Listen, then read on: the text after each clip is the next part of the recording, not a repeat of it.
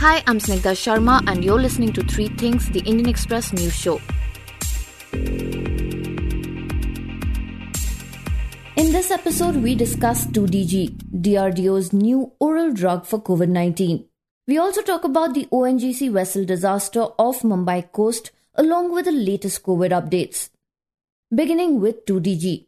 On Monday, that is the 17th of May, Defense Minister Rajnath Singh and Health Minister Dr. Harshvardhan released the first batch of the indigenously developed anti COVID 19 drug 2 deoxy D glucose or 2DG.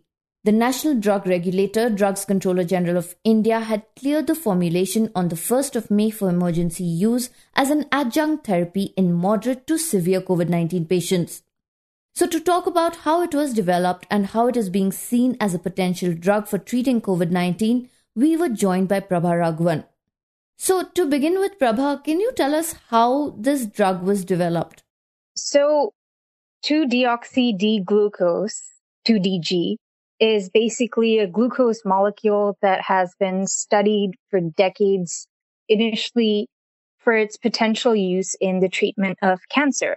Even in India, several years ago, it was being tested by the Ministry of Defense's bodies for its use in non-surgical cancer treatment. Overall, around the world, I think there have been about nearly 220 clinical trials that have been conducted using 2DG for its use in cancer treatment. But so far, this drug has not been approved anywhere in the world. So the approval that we've seen India giving to 2DG for its use, the emergency, restricted emergency use approval that we've seen the Indian regulator giving for this 2DG for COVID is potentially the very first time that we've seen any regulator giving approval for the use of this molecule in any indication. Right. So, how does 2DG work against the COVID 19 virus? So, the way 2DG works is it's expected to inhibit this process called glycolysis. It's a process by which the cells break down the glucose in your body.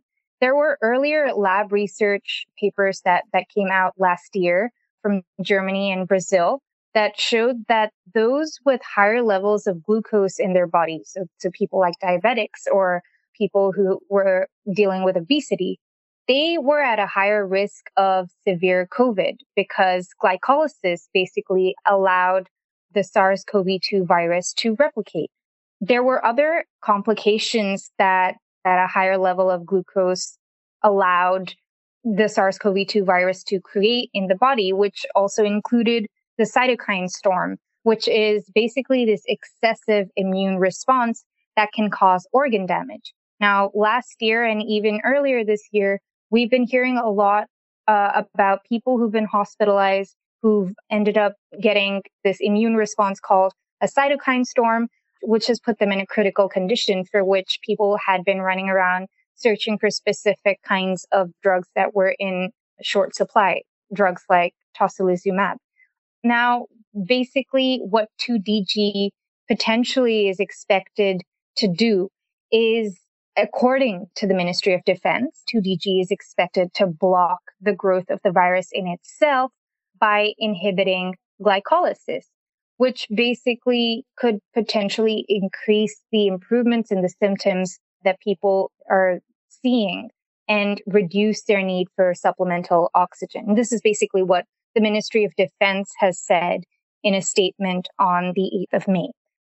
So we know that 2DG has been studied around the world for decades due to its potential benefit in cancer treatment. Realizing its potential in 2014, the DRDO's Institute of Nuclear Medicine and Allied Sciences had transferred the technology for this molecule to Dr. Reddy's lab. In May 2020, Dr. Reddy's approached the DGCI to conduct clinical trials of 2DG for COVID 19 treatment. So, how did these clinical trials go and how was the approval received for this drug? Listen to Prabha as she tells you the answer. Now, an expert body under the DCGI looked at this. This expert body is called the Subject Experts Committee. So the SEC looked at, at the submission and said, well, we haven't really seen enough evidence to actually allow you to go into late stage clinical trials with this potential molecule, we should first see how well this molecule performs in terms of its safety in people. So you need to give us a proof of concept study, a phase two proof of concept study on a limited number of patients, maybe about 40 patients, enroll them, test the drug on them and tell us how well it's doing. And then we'll see how it goes from there. So around June, Dr. Reddy's decided to start these phase two trials. They did a proof of concept on about 40 patients.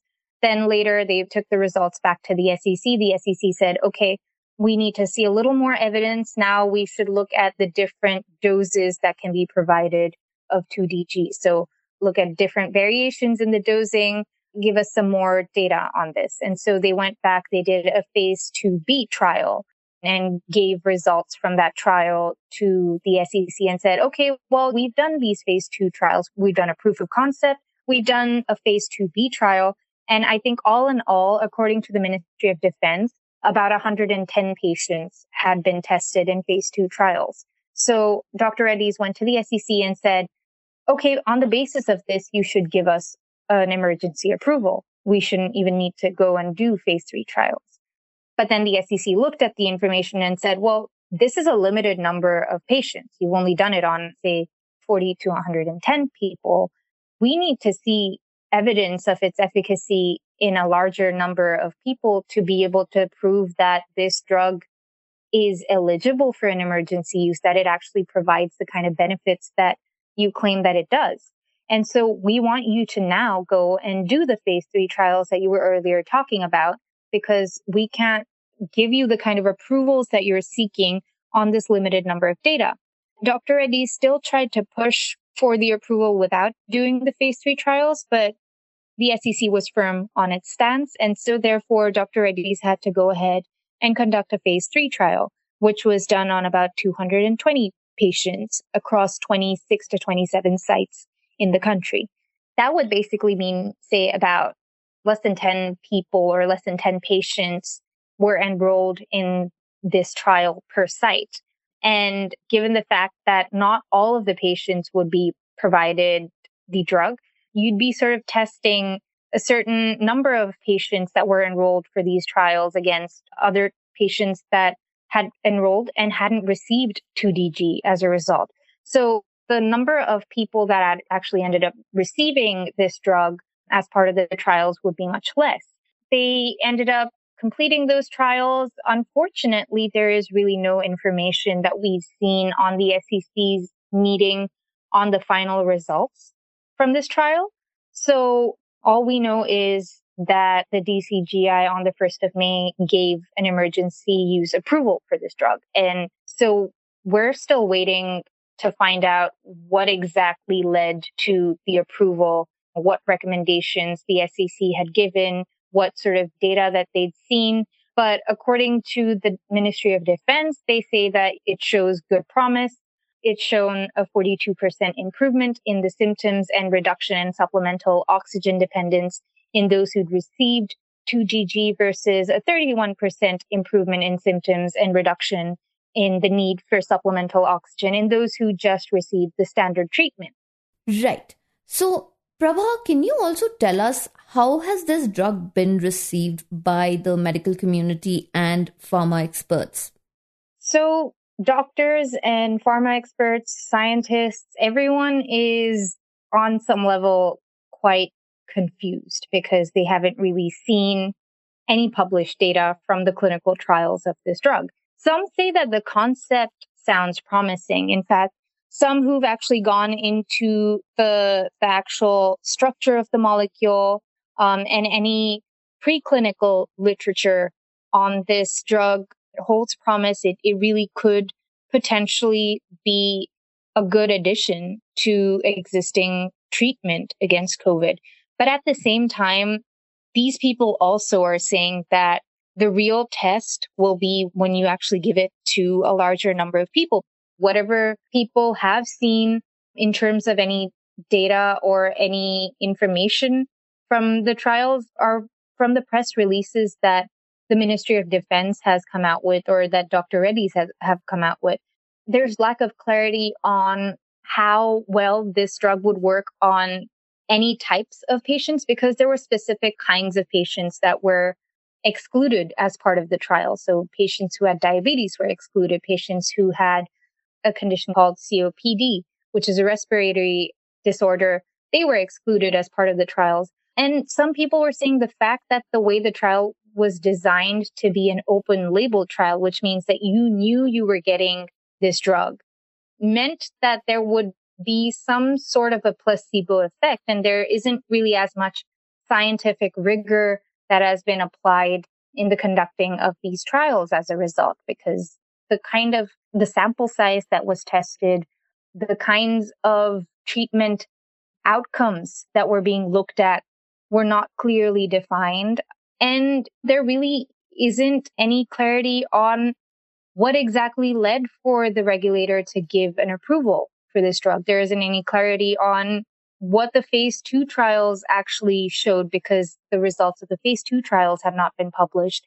And though they had finished towards the end of last year, the phase three trials, we still haven't seen any information from it that have been published for peer reviews by other scientists so that people can actually look at it and critique it and see is this drug actually worth its salt? Now, Another interesting point to be noted about the drug is its link to Patanjali Ayurveda. The version launched in India offered by the DRDO with Dr. Reddy's lab is linked to a paper written in March 2020 by a team led predominantly by members of the Haridwar based Patanjali Research Institute. The paper, which by the way is not peer reviewed, was posted on ResearchGate with the lead author as Acharya Balakrishna, the chairman of Patanjali Ayurveda. This preprint was cited in the January February 2021 issue of the Indian Council of Medical Researchers Indian Journal of Medical Research.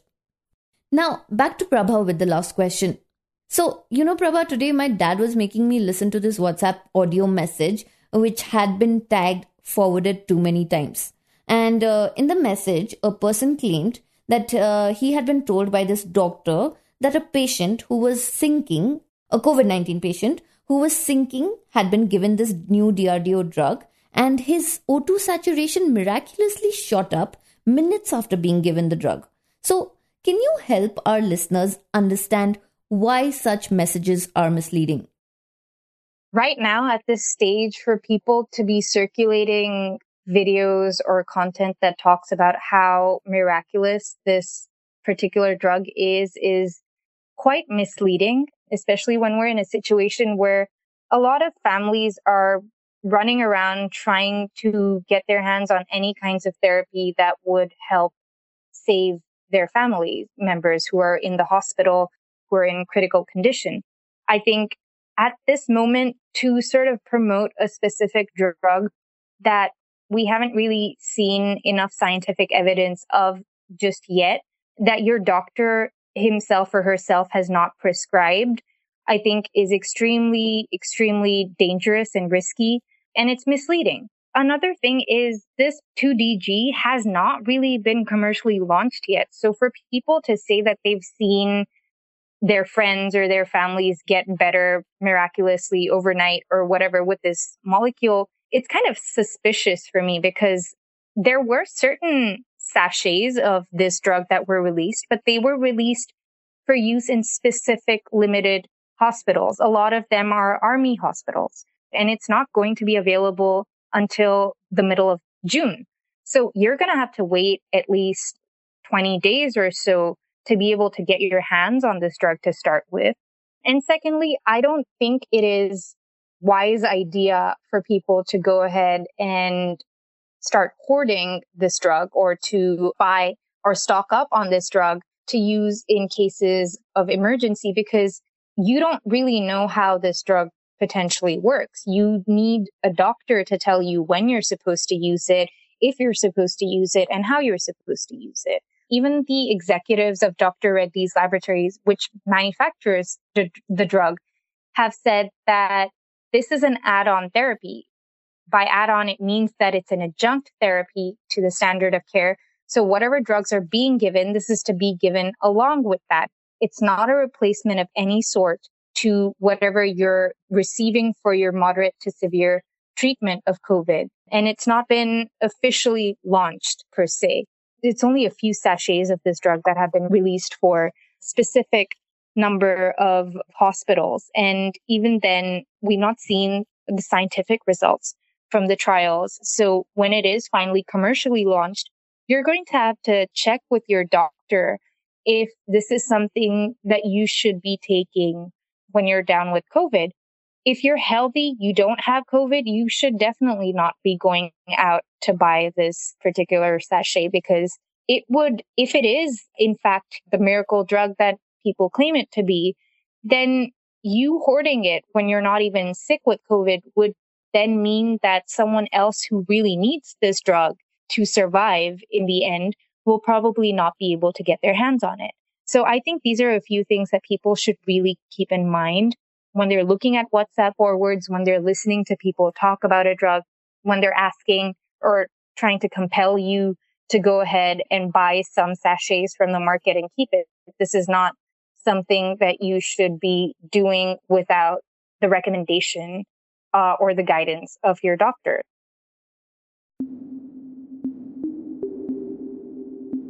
Now, coming to the ONGC disaster. In the early hours of May 17th, Cyclone Tauktae hit Arabian Sea off the coast of Mumbai. Now, some of ONGC's major production installations and drilling rigs were located in the area. As the cyclone hit, four vessels or barges that the ONGC had put into service went adrift into the high seas. Out of these, one vessel, barge P305, which had 261 people on board, sank. At least 49 of these personnel are now dead. As rescue operations continue, questions have been raised about why no one paid heed to the Met Department's cyclone warning. To talk about how the event unfolded and how rescue operations are being carried out, we spoke to Indian Express's Yogesh Nayak.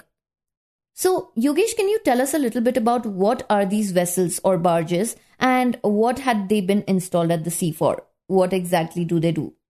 So we have this Bombay High near Mumbai and the Oil and Natural Gas Commission. They have a lot of rigs which from where they procure crude and uh, there are a lot of vessels, there are tugs and barges which go and service these rigs. So there were a lot of accommodation barges. Accommodation barges are vessels that carry up to 300 people, 400 people, and they are taken by a tug to the rigs and accommodation barges are vessels where people stay on them. We keep the equipment and dinner, lunch is cooked on that. They are basically meant for staying and these are kept near the oil rigs. So the service staff can easily go and access the rigs of the ONGC.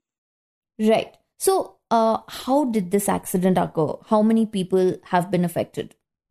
There were uh, four vessels totally in distress, and the mishap took place with Papa 305. So this is an accommodation barge which services the one manned oil rig near the Hira oil fields of the ONGC. So what happened was five anchors of this barge gave away and the rest then, you know, subsequently gave away. And they had, due to the rough weather, and uh, then this barge went and hit the unmanned oil rig. There was a big hole. Water started coming inside this barge, and then they had been giving distress calls to the Navy, the Coast Guard, the Maritime Rescue Coordination Center in Bombay, and um, then around five o'clock she sunk, and then everybody decided to jump in the water along with the safety equipments there were 261 people on this accommodation barge, and out of which 188 have been rescued so far. The Navy has been able to get 28 bodies so far, and the search is on for the rest who are missing. So, Yogesh, did the ONGC not receive the warnings issued by the Met Department? And uh, how did they respond? The Indian Meteorological Department had been continuously issuing warnings about the cyclone and the Maritime Rescue Coordination Center in Bombay, as well as the Commander General of Coast Guard in Bombay. They had been issuing warnings to ONGC and all these offshore supply vessel companies that none of the assets, none of the vessels should be in the sea. The Coast Guard's Commandant uh, General of West Region, Mr. Anand Patola, told me that 400 to 4,220 fishing vessels came back safely. And yet, despite warnings, these people decided to stay back. On Wednesday night, I interviewed the chief engineer of barge Papa 305, which had sunk, and he said that they had warnings, but the captain decided to stay over there. And they sent SOS calls to the tug, which was supposed to tow them away, but the tug did not turn up. So ONGC is saying that yes, we had also received warnings and we had told the owner of this tug to and uh, offshore supply vessel to and accommodation barge to come back to the shores. So basically, this is passing the buck game that is happening right now. And uh, can you also tell us about the rescue operation? How was it launched? How many people have been rescued? And uh, what is the current progress? Indian Navy received the first call on the Monday morning from this Papa 305 at sank.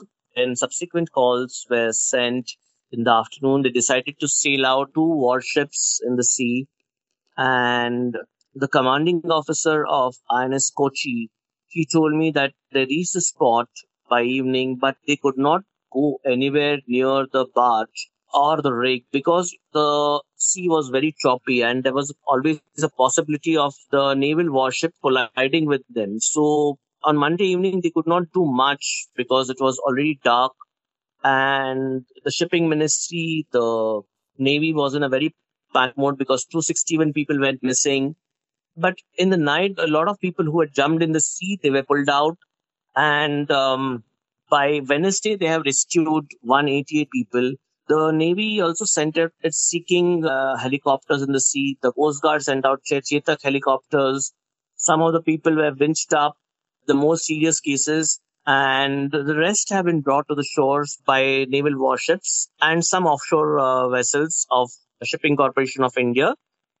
Officer who's in charge of the rescue, Commodore Manoj Jha, he tells me that the rescue operation will continue at least for three to four days before they decide to give up.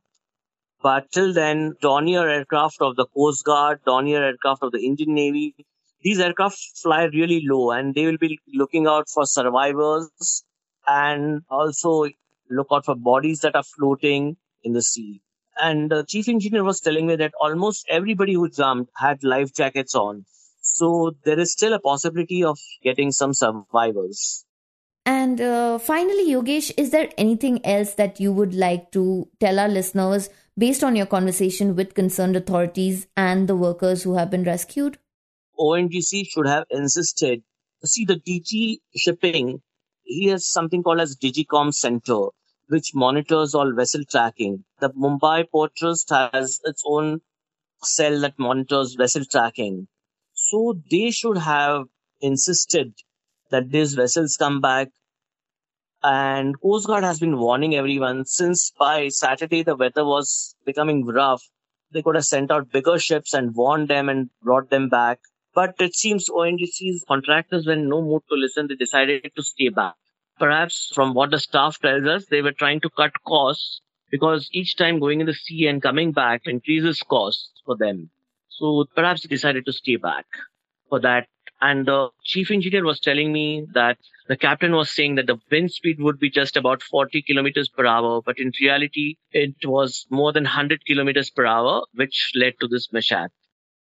Now, talking about the government's response to the disaster, apart from making its recommendations to prevent such disasters, a high level government committee has been tasked with finding out the sequence of events leading to the standing and drifting of these vessels. Also, the committee is supposed to ascertain whether the warnings issued by the Met Department and other statutory authorities were followed. It will also find out whether the standard operating procedures for securing vehicles and disaster management were followed and point out the lapses and gaps in the systems that led to the disaster that could have been prevented.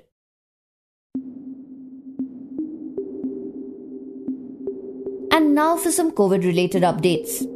The Indian Council of Medical Research, or the ICMR, on Wednesday approved the self use rapid antigen test for COVID 19, which was developed by MyLab Discovery Solutions. The test was developed in India and has been named CoviSelf. The self use test can be used by symptomatic individuals and immediate contacts of confirmed cases as per ICMR guidelines. Users of this test will not need a sample collection by a healthcare professional.